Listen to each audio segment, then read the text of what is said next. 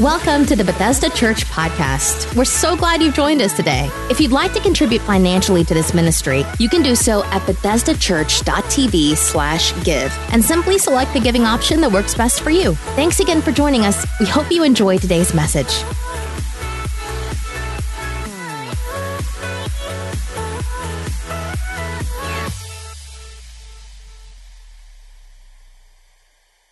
Anybody thankful for Jesus today? Amen. Welcome to week number three of Christmas at Bethesda. The most wonderful time of the year is the Christmas season. But as we've discovered in this series, um, this time of year is not also wonderful for a lot of people. It is a very difficult season um, because in the Christmas season, a lot of the negative emotions that we experience or feel throughout the year, they are magnified and sometimes intensified during the Christmas season. But I want to say maybe the best Christmas gift you will receive this year will not come in the form of a box or a package or a gift card, but it might just come through a spiritual moment with God in which He makes you free. How many of you understand that He does not want you to carry negative emotions from 2022 into 2023? He wants to heal you, deliver you, set you free from all the negative things in your life so that we can enjoy His presence and the joy and the peace that Christ came to give us. In week one of the series, we looked at the topic of anger. And anger says, You owe me. You offended me, you hurt me, you sinned against me, so you owe me. In week two, we looked at jealousy.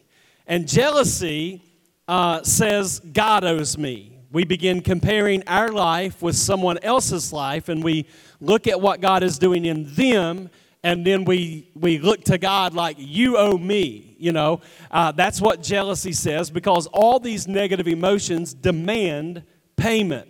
The antidote, though, for anger is forgiveness. That is the antidote. The antidote for jealousy is celebration. And what I love about this series is that it's all about the heart. In the physical, if you get a report from your doctor that your heart is bad, you're usually told at that moment, immediately, you have to change your diet and you have to exercise.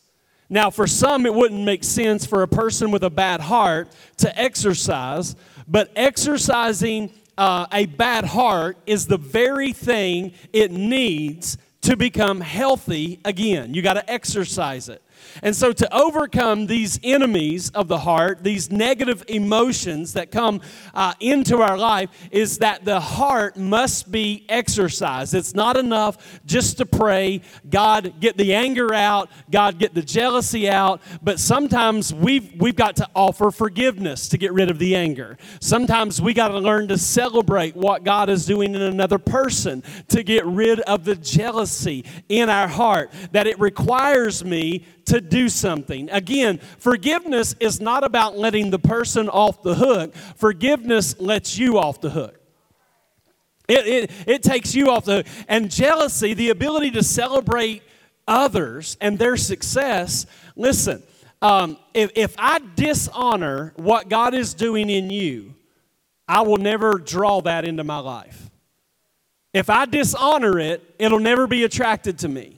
But if I can honor what God is doing in your life, then what God is doing in your life can be attracted into my life. Because what I honor gets closer to me, but what I dishonor gets further away.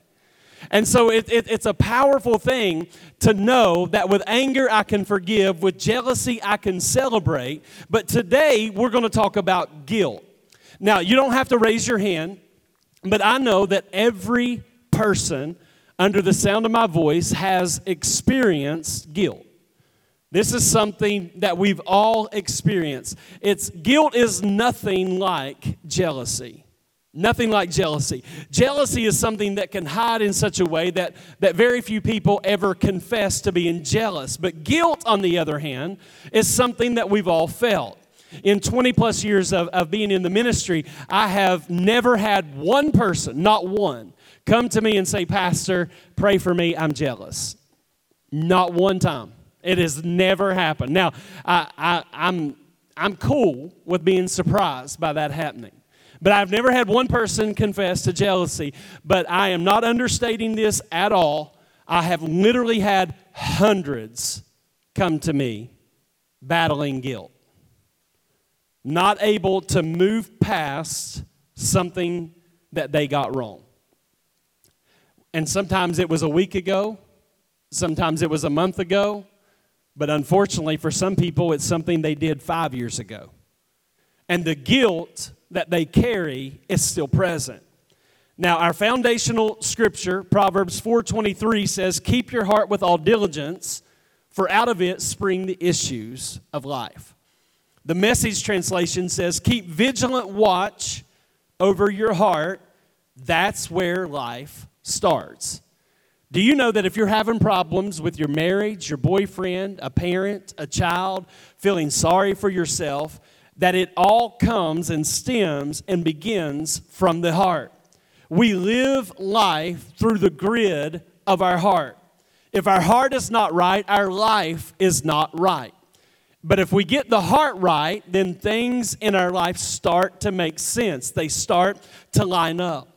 This morning, my question for you how are things with your heart? I want to ask that again. How are things with your heart? Notice I did not ask, How are things in your career? I did not ask, How are things in your marriage? How are things at the business? How are things in your child rearing? That's not what I'm asking. I'm asking, How are things with your heart? Are there people you're trying to avoid? Is, is there something in your heart that is keeping you from loving? that is keeping you from trusting again? How are things with your heart? How much joy, peace, and happiness do you have right now? And you may ask, can I actually know the answer to that question? You can by monitoring what you've been talking about.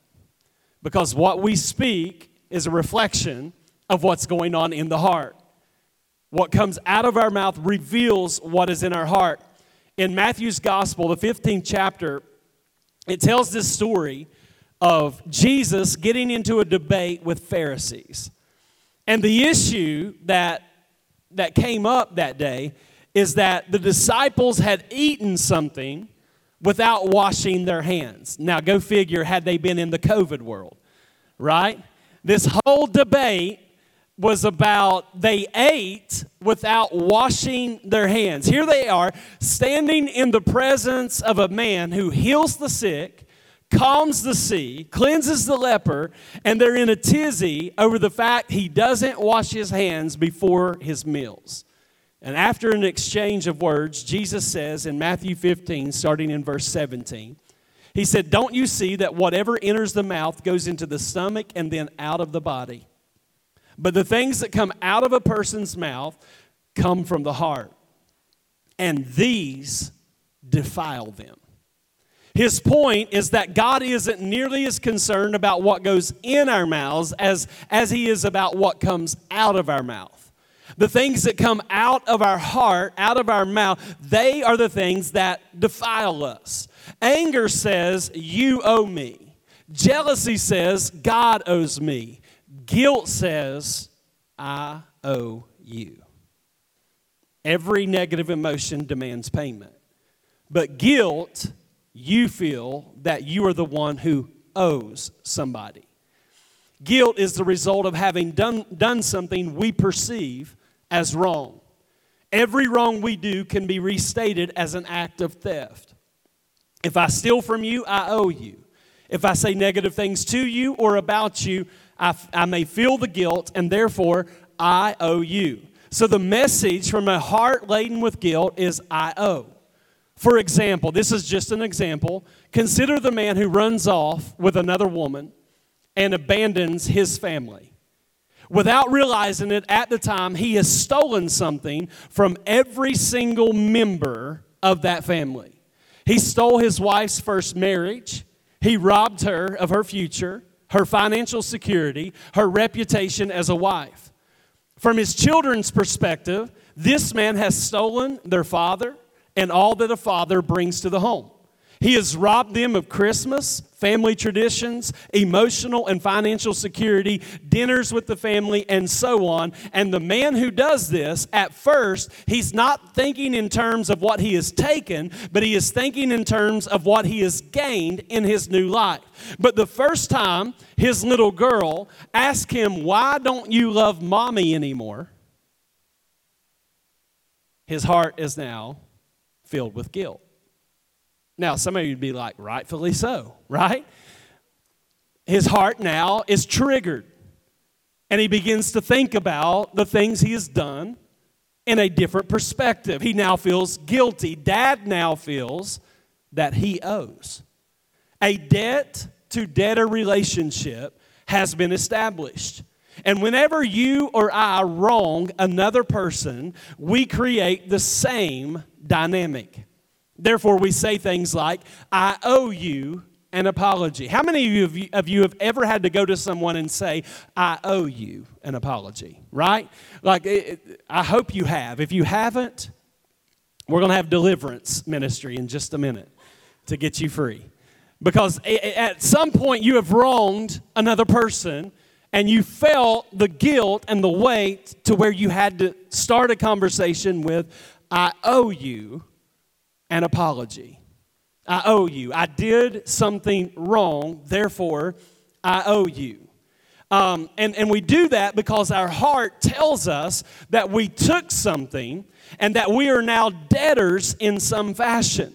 The only way to make things right is to pay up. Just like the story I just told about the man who abandoned his family, this dad, this dad who feels guilty, many times will try to make up to those he has hurt. He tries to make up for being absent. He may try to buy his kids' love or pay them back what he feels he owes them. And this dynamic is not just about broken homes. How many couples have, have created this type of relationship because they went after financial gain, and while going after financial gain, they created an I owe you situation at home. Because we're going after this, we were absent here. Now the guilt sets in, and we feel, I now owe you.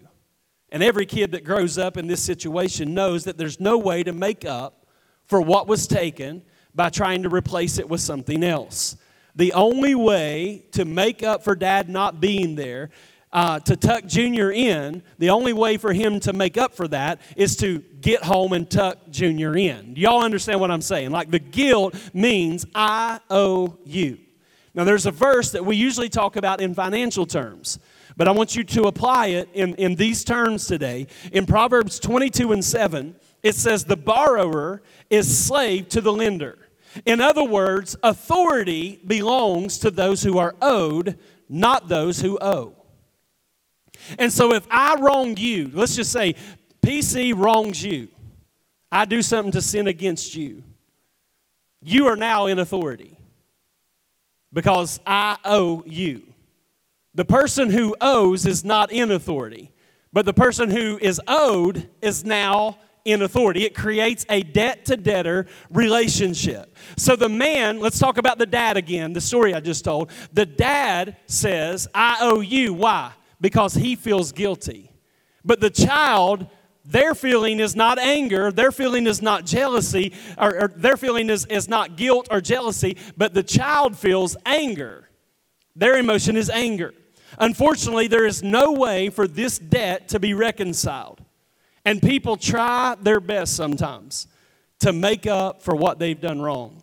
I have watched people try to serve it off, pray it off, give it off, but no, no number of good deeds, no number of community uh, service, charitable giving, Sunday sitting in church service can relieve the guilt. Why? Because it's a debt.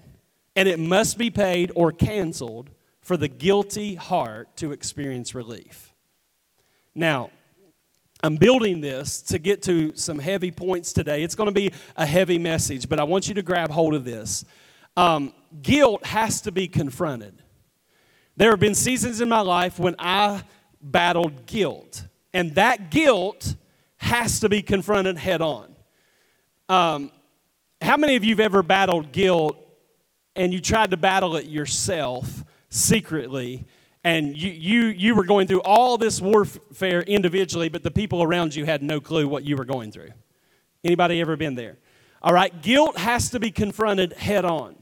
And the reason for that is that secrets lose their power when they are exposed to light. And I say this because the guilty person, many times, has secrets. The guilty person has something to hide. The guilty person seems distant. The guilty person creates suspicion in their life. The guilty person usually don't trust anyone because they themselves are not trustworthy. But secrets lose their power when they are exposed to the light. What is the light that exposes our secret? The light that exposes our secret and frees us from guilt is something we call confession. Everybody say confession. All right? It means we got to talk about what we feel guilty over. It means we need to confess it. We need to bring it into the light. And I'm not talking about the kind of confession that most of us are accustomed to. Like, Mom, I broke the vase. Or, yes, honey, I drank out of the milk carton again. Or, yes, officer, the light was red. Come on, y'all. We, we confess, and so we, we kind of get the idea of confession, but this kind of confession eases our conscience temporarily but does nothing to expose the deeper secrets that we carry. And it's the secrets that keep our hearts in turmoil. This kind of confession can actually fuel destructive behavior rather than curb it, leading to more secrets and greater guilt. And I want to explain what I'm talking about. In 1 John chapter 1 verse 9, it says, "If we confess our sins, he is faithful and just to forgive us our sins and to cleanse us from all unrighteousness.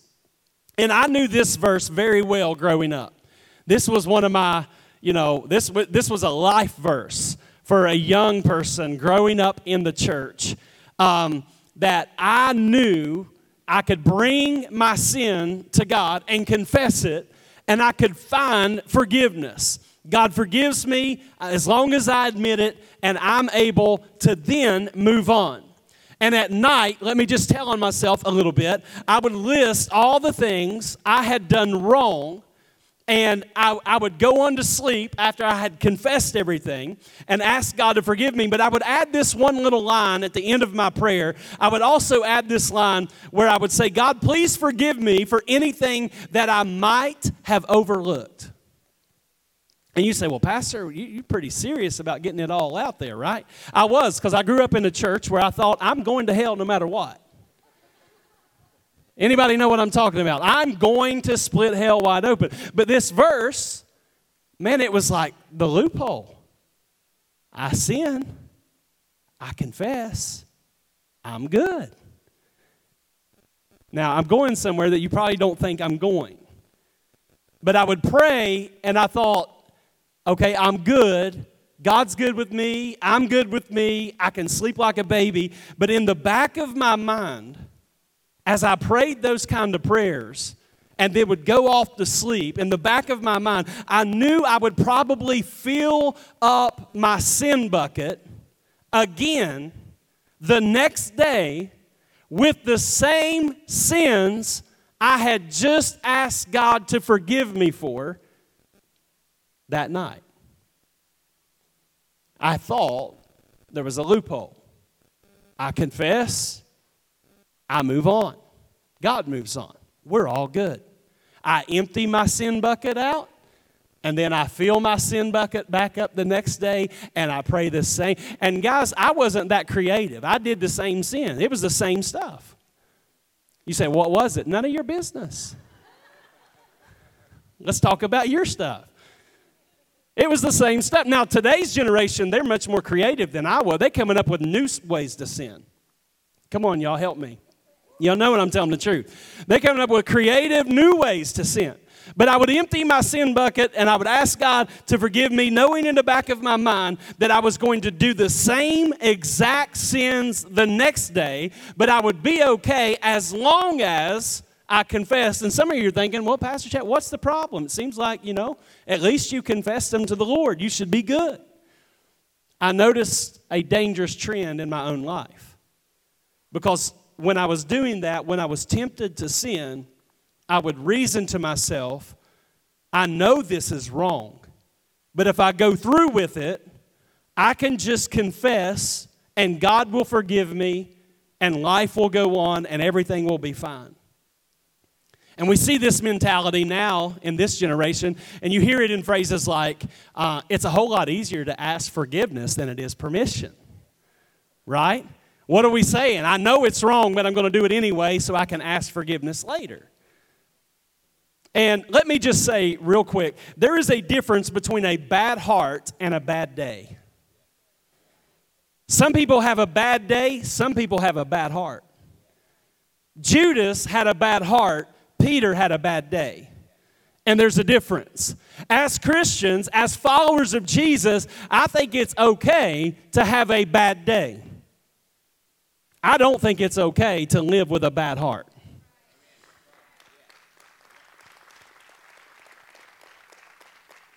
And so for me, and I, I think this is going to translate for some people, especially probably the younger people, and I, I shouldn't even say that because some old people, they do the same sins every day and then they empty it out and they do the same. So I, maybe I shouldn't even put categories on it. Before long, I, I realized my confession habit, and we know confession is a good thing, but my confession habit was supporting my sin habit.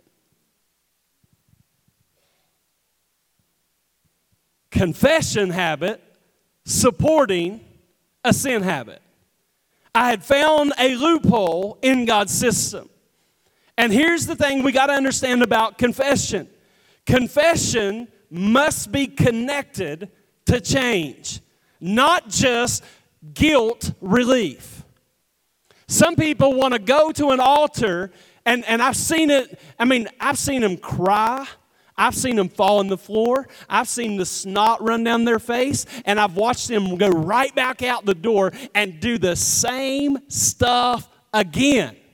What, what was all that about? It looked like the Lord was moving. No, the Lord was moving, but they were more concerned about getting the guilt off than they were actually changing and following Jesus.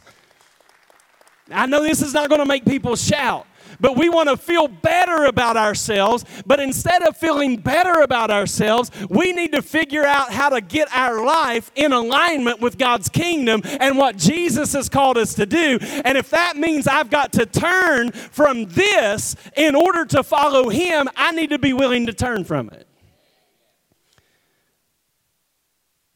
here's something to think about. I want you to think about some of us, if, if you've ever, I have treated God this way before. My teenage years, I was terrible about this. Forgive me. Knowing I'm going to get up tomorrow again. Forgive me. I'm going to get up tomorrow and do it again. Think about any relationship you had in your life where someone was treating you that way. Think about it just for a minute. If you had a brother or sister in Christ that treated you that way, imagine that, that you had a brother or sister in Christ that consistently stole from you or spoke evil things about you or slandered your name or gossiped about you. And they did it every single day, only to come at the end of every single day and in very general terms say, you know, I, am sorry. Only to get up and do it again. After a while, you're probably going to start thinking, they must think I'm an idiot to stay in this relationship. Why? Because it's an abusive, toxic relationship.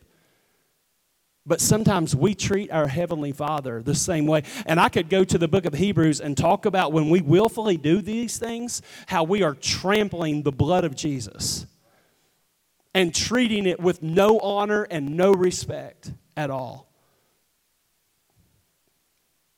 Merry Christmas. If we had a relationship like that, we would feel used. More than likely, we would feel insulted.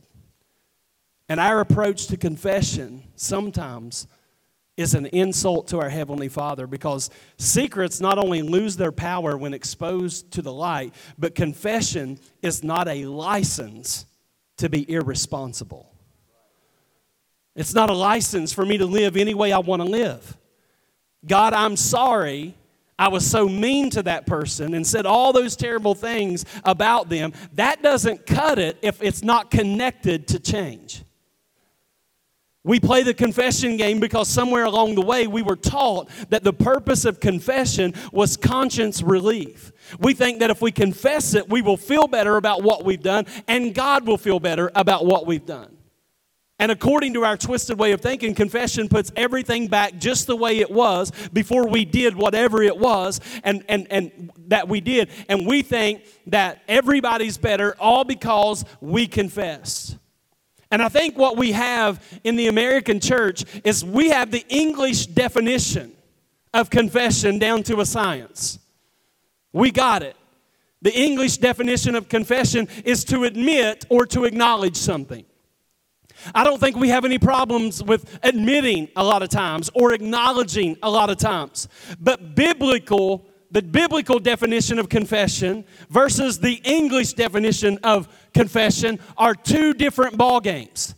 The English version is just, I admit it. But the biblical definition of confession is connected to change. Confession is just one step in a sequence of steps that lead the guilty out of the darkness into the light. It's simply the beginning of a process that ultimately leads to a change in lifestyle.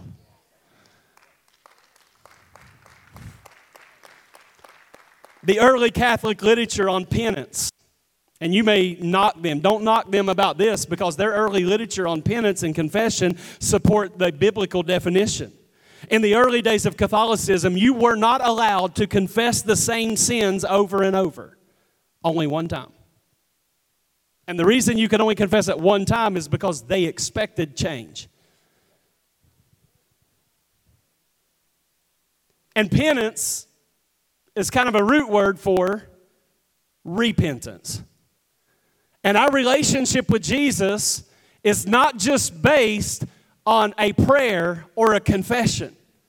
Repentance means that my life, it gives the, the, the idea my life is headed this way, but when I repent, I'm admitting and acknowledging this life does not please God. So I'm going to stop living this way and I'm going to do a 180 and I'm going to turn and I'm going to begin following Jesus. We need less confession in the church and we need some more repentance in the church. We, we need less, I did wrong, I said wrong, I acknowledged wrong. That's great. But if it's not leading you to change, to turn, what's the point of the confession? What's the point? If we're just going to do it again. Repentance is often pictured as a person walking away from one thing, realizing the error of their way, and then changing direction to walk in the opposite direction. Biblically, confession is clearly connected to restitution, repentance, and restoration. In the Old Testament, confession was always public and was associated with restitution. Look at Numbers chapter 5, verses 6 and 7. It says, Any man or woman who wrongs another in any way and so is unfaithful to the Lord is guilty and must confess the sin they have committed. They must make full restitution for the wrong they have done, add a fifth of the value to it, and give it all to the person they have wronged. And, and so, biblically, for the Jew, this wasn't about feeling better about yourself. I know we live in a culture where everybody's saying you just need to feel better about yourself and you need to love yourself and you need to take care of yourself. But the gospel doesn't teach just love yourself all the time and take care of all yourself all the time and it's better, you feel better all the time. The gospel actually, actually teaches to deny myself, take up my cross, and follow Jesus, which means there's a lot of times I'm not going to feel better doing it, but I'm going to be better doing it. Does that make sense? Now, watch this. For the Jew, this wasn't just about feeling better, but it was about making it right. Making it right. It wasn't enough to be sorry. God was not interested in them just being sorry. God was interested in change. And the people that, that did wrong in the Old Testament, watch this, they had to go public with what they did wrong. Now, let's just have a little confession time at church. Let's pass this mic around and let everybody confess to what they did wrong. Now, how many know our church would go from a big church to a small group if that's the way we did it? Me and PK and a few others would be hanging out. The rest of you would be like, I ain't going back. I can't air out all my dirty laundry there every week. But that's what they did. It was a public confession and a public restitution. When John the Baptist came on the, on the scene in the New Testament, he called people to repentance as well as confession of their sins. In Mark 1, it says John the Baptist appeared in the wilderness preaching a baptism of repentance for the forgiveness of sins, and all the country of Judea was going out to him, and all the people of Jerusalem, and they were being baptized by him in the Jordan River, confessing their sins. This wasn't private confession. This was public confession and, and made in connection with public repentance. John's audience was going public with their intentions to live a different kind of life. They were not just confessing to silence their conscience or to not feel guilty anymore. They were saying, I'm ready to leave my sin behind. This is why we should have the biggest party in the world every time we bring out the baptismal pool and people start going public with their faith because they're confessing the lifestyle I was living dishonored God and I'm confessing it before everyone publicly and I'm coming into the light. That's why we ought to go crazy when people go into the baptismal pool and make that public declaration that they are repenting of their sins and choosing to follow Jesus. How many think we ought to go public with that? That's important. It was a public thing. Zacchaeus in the New Testament, most of us know the story of Zacchaeus. When you look at what happened, when he was cheating people, he was robbing people, he, he was terrible to people. And I mean, totally terrible to people. And he knew it wasn't enough just to confess. He knew that he needed to do more than just help his guilty conscience out. And so in Luke 19 and 8, it says, Look, Lord, this is Zacchaeus talking. He said, Here and now I give half of my possessions to the poor. And if I've cheated anybody out of anything, I will pay back four times the amount. And Jesus answered that day and said, I know for sure salvation has come to this house. Why did Jesus say, I know now salvation has come to your house? Because your public confession, Zacchaeus, and admission are evidence of a changed heart. Over and over, the Bible talks about confession, but it doesn't talk about it in terms of conscience relief but in terms of life change. True confession will involve reconciliation. James chapter 5, verses 15 and 16 says, And the prayer offered in faith will make the sick person well. The Lord will raise them up. If they have sinned, they will be forgiven. Therefore, confess your sins to each other and pray for each other so that you may be healed.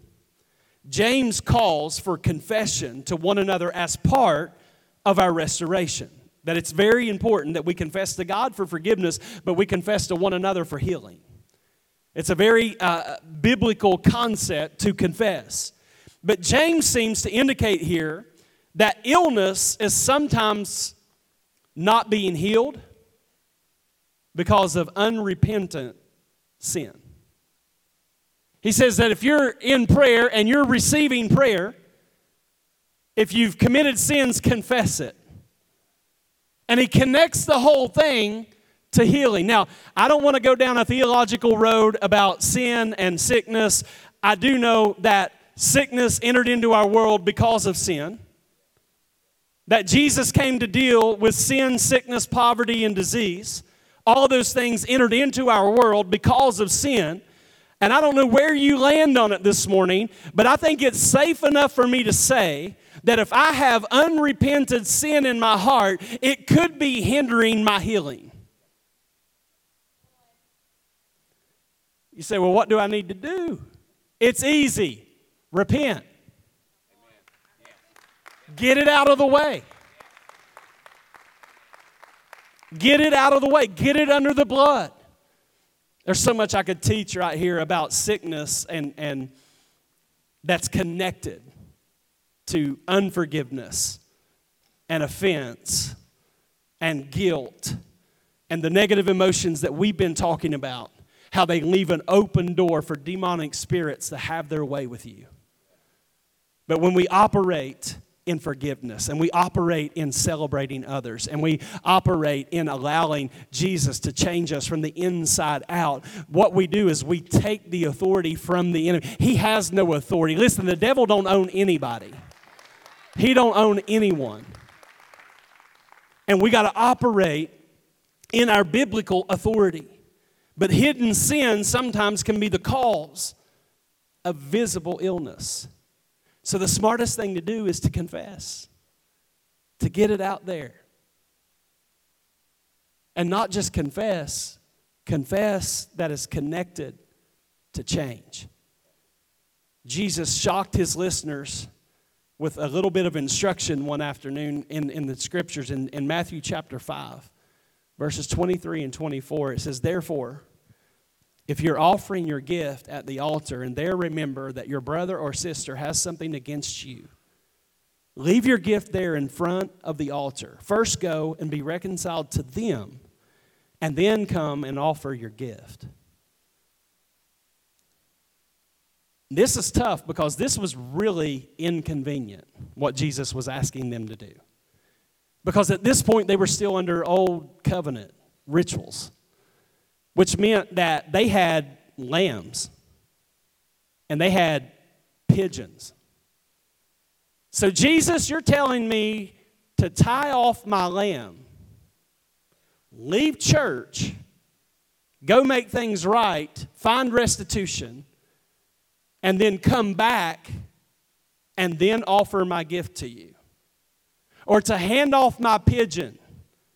For us, it would be Hey, neighbor, will you hold my tithe check?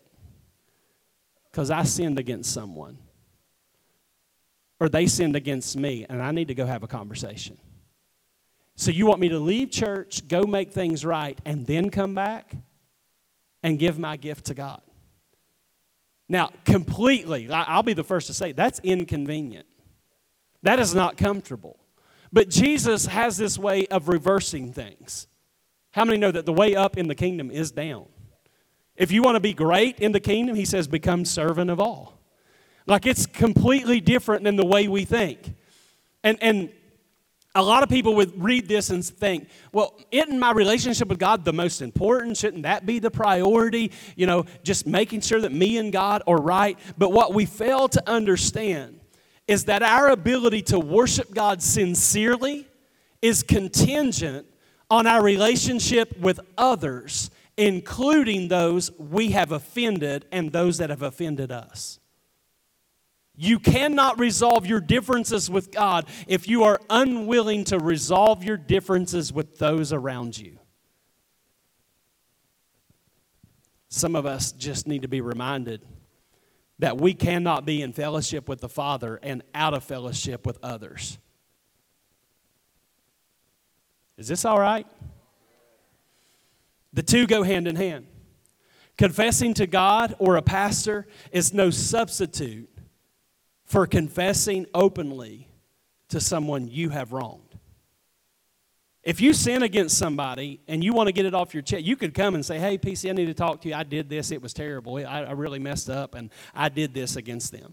That's great, but you know what would be so much greater than you telling me? Go tell them.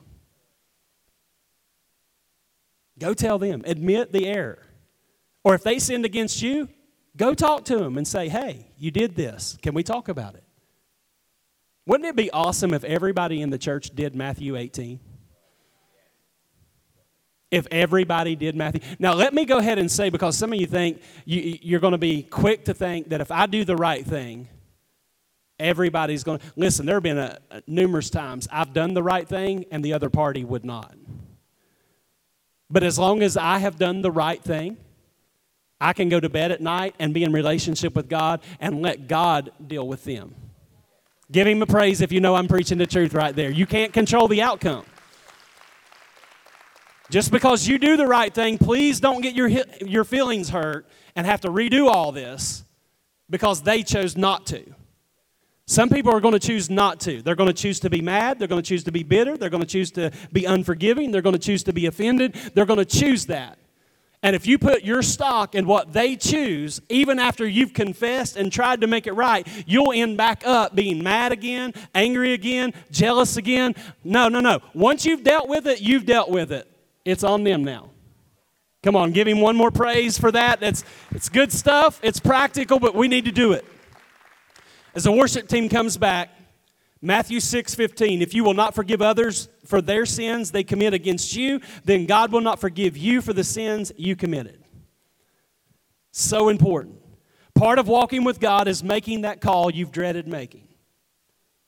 Part of, walking with God is setting up an appointment and having an incredibly awkward conversation.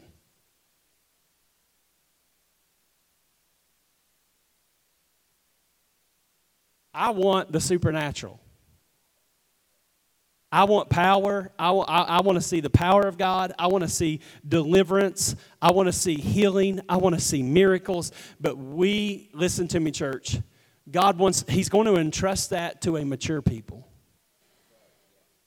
Mature enough to pick up the phone, mature enough to write the letter. Some of you, you've had conversations with people. You've tried to make it right. And because they, they, they are not good, you're allowing that to make you not good. Listen, whatever you got to do, get that stuff out of you. Do not take a negative emotion from 2022 into 2023. Listen, if you got to go into the woods this Christmas season and scream and yell, so that you can leave the past in the past. Go scream and yell. Get it out of your system. Because what you can't pour out in the presence of God, you're going to end up pouring out on people and it's going to be ugly. Go deal with it. Spend enough time in the presence of God that when you hear a name, it doesn't bring up a negative emotion out of you. If somebody can mention a name and you have a negative feeling, you haven't dealt with it.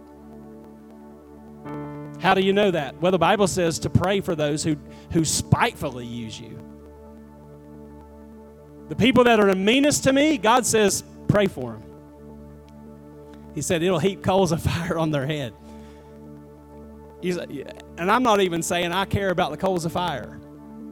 I just want to be at peace in my own heart. Whether the Lord lights them up or not, irrelevant to me.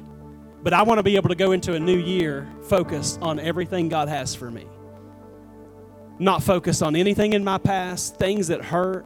Listen, I said a couple weeks ago, maybe even last week, if you think you've been hurt since COVID began and all the things, and I know the world's upside down, there ain't no one been hurt more than pastors and leaders in the last two and a half years. No one worse the amount of betrayal, slander, gossip, expectation. You, I, I, there's some people, I, I just wish I could let them be in my seat for one day. Feel the weight one day. I promise most of them would give it right back. You got to be quick to forgive. Does that mean we're perfect? No. We're all human. But we got to own our humanity but we got to also expect God to do what we can't do. And I'm saying you can do it. You can do it. You can get rid of the guilt. You can get rid of the shame. You can get rid of the hurt. The presence of God will meet you this Christmas season, and He will do a supernatural work in your life so that you don't take the negativity from 2022 into 2023. when you swallow your pride and you take the extra step, something remarkable happens. That if guilt is the thing that's been holding you down, God will break the cycle of sin and guilt. Open confession has the power to break the cycle of sin off of your life. But you got to take the step. That's the purpose of confession. It's like a medicine when it's applied properly. If you confess your sins to people you've sinned against, odds are that you're not going to go back and make that same mistake. If I sin against you in a certain way and then I come to you and have to own what I did to you,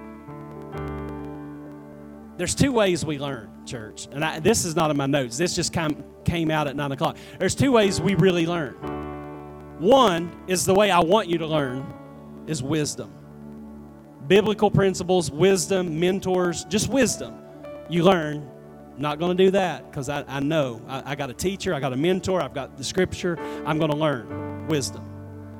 But most of us, unfortunately, we don't let wisdom be our teacher.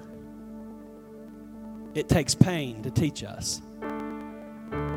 And I hate that because it means we got to go through very hard experiences to be taught a lesson.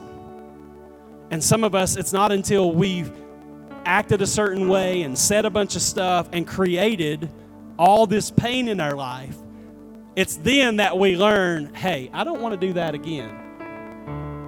But did you know the Holy Spirit wants to save you the pain and teach you by wisdom? And teach me by wisdom. Unfortunately, I'm as stubborn as many of you. And so a lot of times I've got to go through painful seasons to learn. But I do think that what God is doing in this church is He's trying to raise up a mature church, a, a mature group of believers that can live by wisdom and not repeat the same mistakes moving forward. Let me say this in closing. Just telling God you're sorry doesn't resolve your guilt because God wasn't the offended party.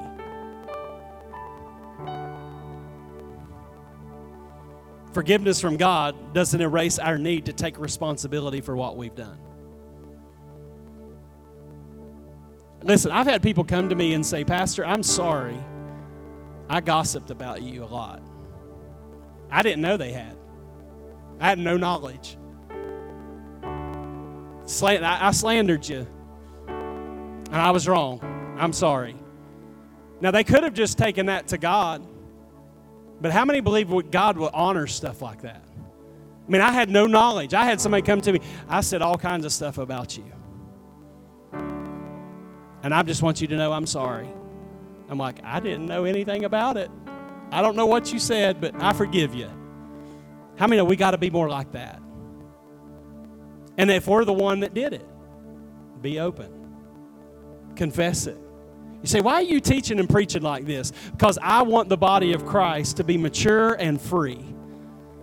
And it's, it takes some, this is like surgery teaching. This is what it's like taking a scalpel and going inside, you know, and, and digging some stuff out, putting some stuff back together.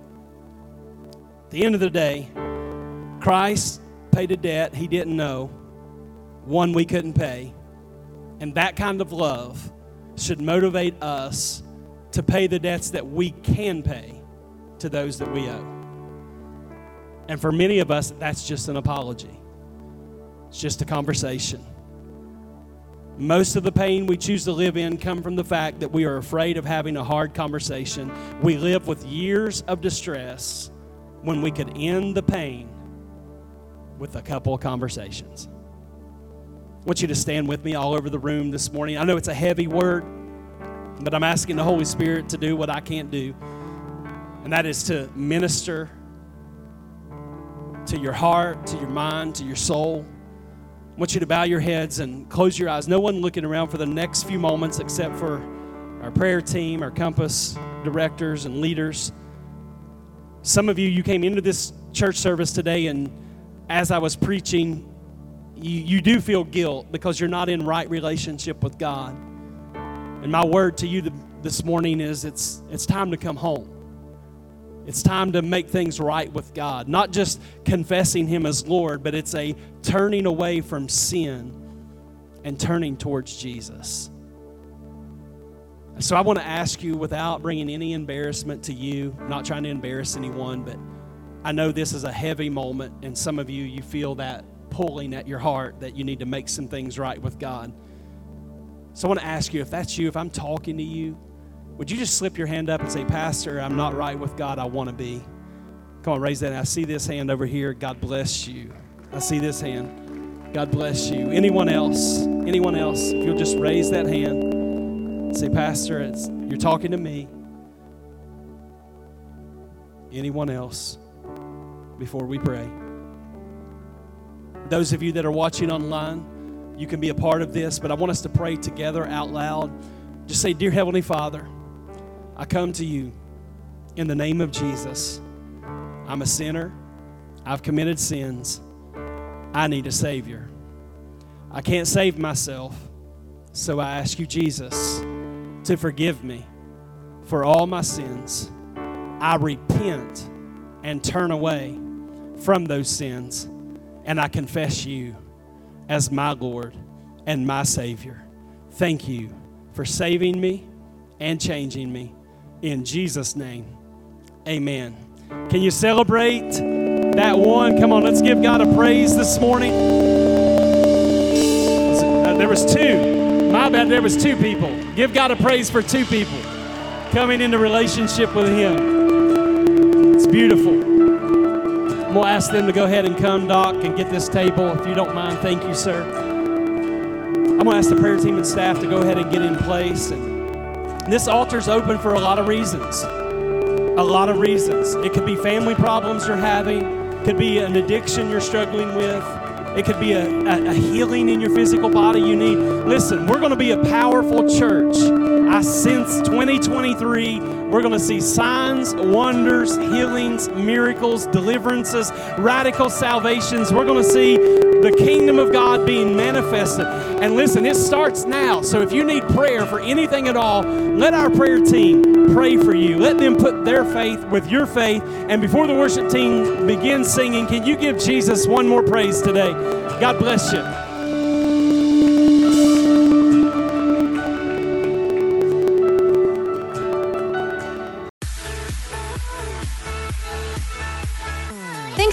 Listening to this week's message from Bethesda Church. We hope you'll stay connected by following us online. You can find us on Facebook, Twitter, Instagram, and our website, BethesdaChurch.tv. Thank you for joining us and have a great day.